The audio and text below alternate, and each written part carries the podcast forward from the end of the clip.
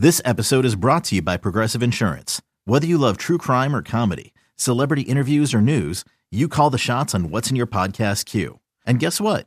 Now you can call them on your auto insurance too with the Name Your Price tool from Progressive.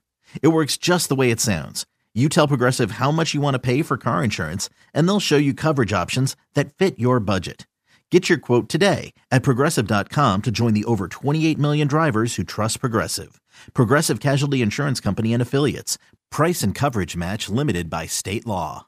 When you need, when you need to know what's happening, it's, it's, it's, it's time to get in the huddle with Carl Duke, Brian Baldinger, and Jason La Canfora. The Browns have arguably the best defense in the NFL, right? They've not given up 200 yards passing all season long. You saw what they did on Sunday, uh, even though the weather was crap and the wind and all of that.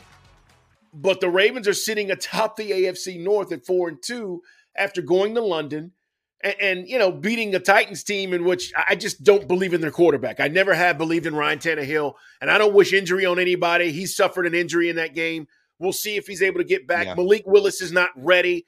Will Levis hasn't played all season. So the Ravens, right, and the Bengals.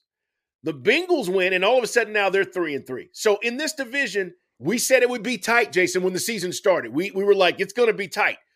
But ironically, here the Ravens sitting atop the uh, uh the mm-hmm. division, mm-hmm. and I don't think the offense has been any good. You tell me. No, no, the offense hasn't. I mean, look, they don't run the ball as well as they used to. Um, when the offense sustained drives, it's Lamar off script on third down. You know, running thirty yards to pick up a third and three because twenty five of it's behind the line of scrimmage, making people miss you know, or finding his third option on third and six. Um, Carl, they have two touchdowns all season from their wide receivers. Two, two, two, two. They don't have a number two tight end. I mean, they just they don't. It's it's it's the it's the damnedest roster construction I've ever seen in the year 2023. They've got two fourth round tight ends they picked a couple years ago. One, Charlie Kolar's played five percent of the snaps. The other, Isaiah Likely, has played 32% of the snaps on offense, and he has as many drops as he has catches. Um, basically, like they, their their production out of the tight end position, not named Mark Andrews, is five catches on seven targets with two drops for 49 yards. That's through six NFL games, folks. That's terrible. again. That's terrible. two touchdowns from their wide receivers. One Nelson Agholor, one Zay Flowers. They have more drop passes in the red zone than they have uh, red zone first down receptions or red zone red zone touchdowns receptions. So that's a problem. The red zone offense is get into empty and see if Lamar Jackson can find a hole in the run game. Except they've stopped doing that the last couple weeks, and now they're two and nine in the red zone the last two weeks um, after being six in a row the, the previous two. Um, you know, no J.K. Dobbins is hurt. A lot of fumbles out of the running back position. It, it's not it, it's it's not it's not a good offense. Uh it's again they they have great early game scripts and then they can't score in the second half of games. They run really hot and cold. Um, it's back to taking away Mark Andrews, and if a wide receiver beats you, so be it. Uh, pop gun, no downfield thrust whatsoever. One of the worst big play passing games in the NFL. And again, when they do get the ball off, you got to worry about Agholor or Rashod Bateman actually catching the football. And Odell Beckham's been a nothing burger, 115 yards on the season, in and out of games with injuries. Um, so I, I guess he's not. So I guess he's not going to hit his problem. Tight his end. incentives then, huh? He's not going to hit his incentives. he ain't hitting any incentives. no, no, but he'll still make 16 million dollars, right? He'll still make a, a, a lot of money, way more than they've ever paid a receiver before. Um, the defense though is great. Defense allows basically 15 points a game since Roquan Smith arrived you know, week nine last year at the deadline. Red zone defense, elite. Um, the only the only area the the defense still struggles is fourth down. They they blow leads in the fourth quarter. I'm sorry, not fourth down, fourth quarter, which is a problem. Um, when the offense doesn't really score in the fourth quarter and, and, usually stops around the third quarter. They'll beat bad teams by and large. Um, but yeah, I think, you know, Todd Monken, I believe in Todd Monken, but I don't know. I think Todd Monken's looking at the roster, seeing the same thing that Greg Roman saw, which is who do I trust to win a 50 50 ball? Who's going to mm. win a hmm. contested catch? Who do I trust to make a play on third and long in the red zone? It's Mark Andrews. And that's it. Zay Flowers is a really nice young receiver. Everything's underneath. It's all bubble screens, slip screens. They were relying on YAC. First three weeks, go look. It was a lot of YAC. People are smothering him now. They know they don't push the ball down the field. So, you know, they're, they're beating up Zay Flowers around the line of scrimmage. And you're seeing him now have 50 yards receiving in a game, you know, eight, 10 targets for 50 yards. I mean, that's that's Hollywood Brown stuff. We saw saw that with a diminutive receiver before. This guy's way better than him, but right now it doesn't really matter. So I, I don't know, man. Um, Lamar is good for a lot of regular season wins. Always has been, always will be. Uh, but they're going to need to have more of a big boy offense, I think, to beat really good teams in the AFC week after week after week in the postseason. And the other thing is they haven't played any quarterbacks. I mean, they they just haven't. You know, they got Stroud in his first game. They got Minshew in his first game starting after Richardson was was out long term. They got Joe Burrow early in the season when the calf was still a problem. You know, they got Kenny Pickett. Uh, you know, they got Tannehill for a half, then they knocked him out of the game and got Malik Willis, who was got off on the second half. Jared Goff this week's a big step up in weight class for them. And I'll be interested to see what that looks like. Um, but it is a good defense, no two ways about it. Uh, and they've got the best kicker probably in the history of the game.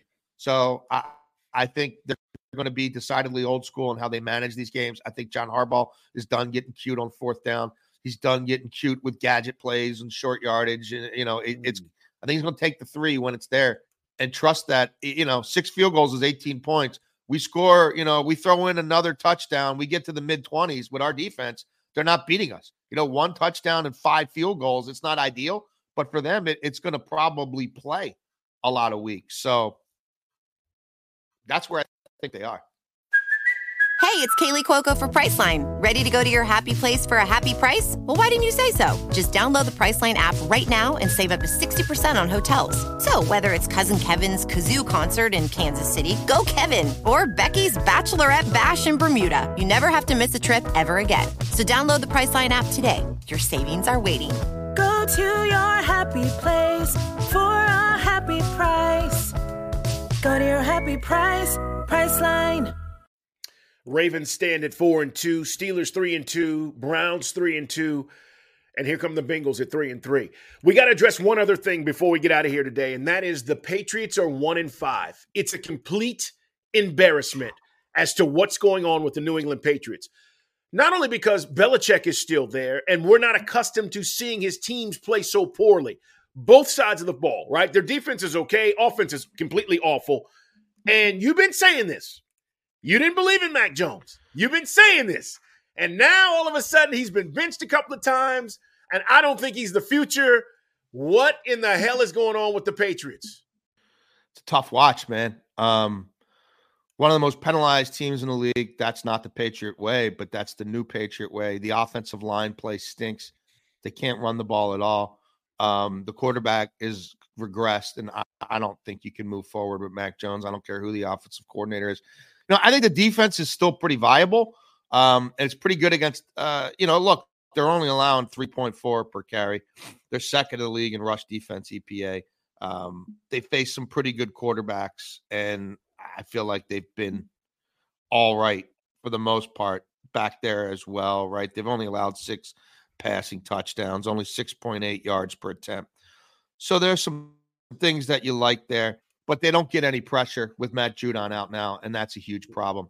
Um, they have no playmakers on offense or defense. They're they're bereft of individual brilliance, which is a tough way to go in this league in this stage of the game. Eight offensive touchdowns through six games, Carl. Uh, that's 30th in the NFL. They average 11.7 offensive points per game, and they're last in the league in points per drive.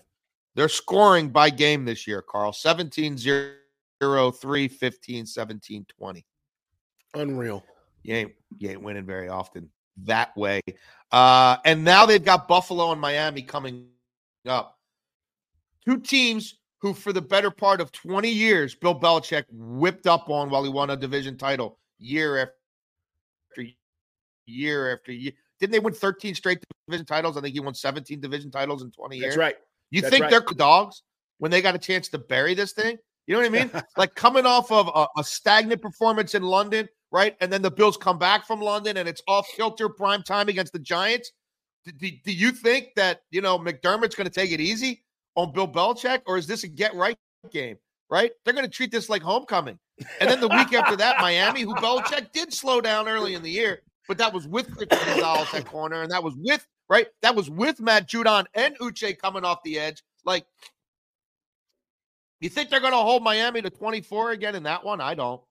So yeah, they. I think they're going to be sitting here at one and seven with a, a disgustingly bad scoring margin and you know a putrid offense. And I think it's over at the end of the year. I, and I, you know what? And there's the more people I talk to who know Bill Belichick, the more I think he, in his heart, of you know, and and it would have been one thing to break that record, sure, in New England if he breaks it. But hey, if he did it in Chicago at Halas Hall, there'd be a certain symmetry in that. I mean, he's a football historian, right? Like, what if he did it with the Giants, where he, you know, rose to prominence as a coordinator yeah. under Bill Parcells? You know, how many, how many terrible Belichick assistant coaches has he foisted upon the New York Giants? Oh yeah, Joe Judge. No, no, he's great. Trust me. You know, I mean?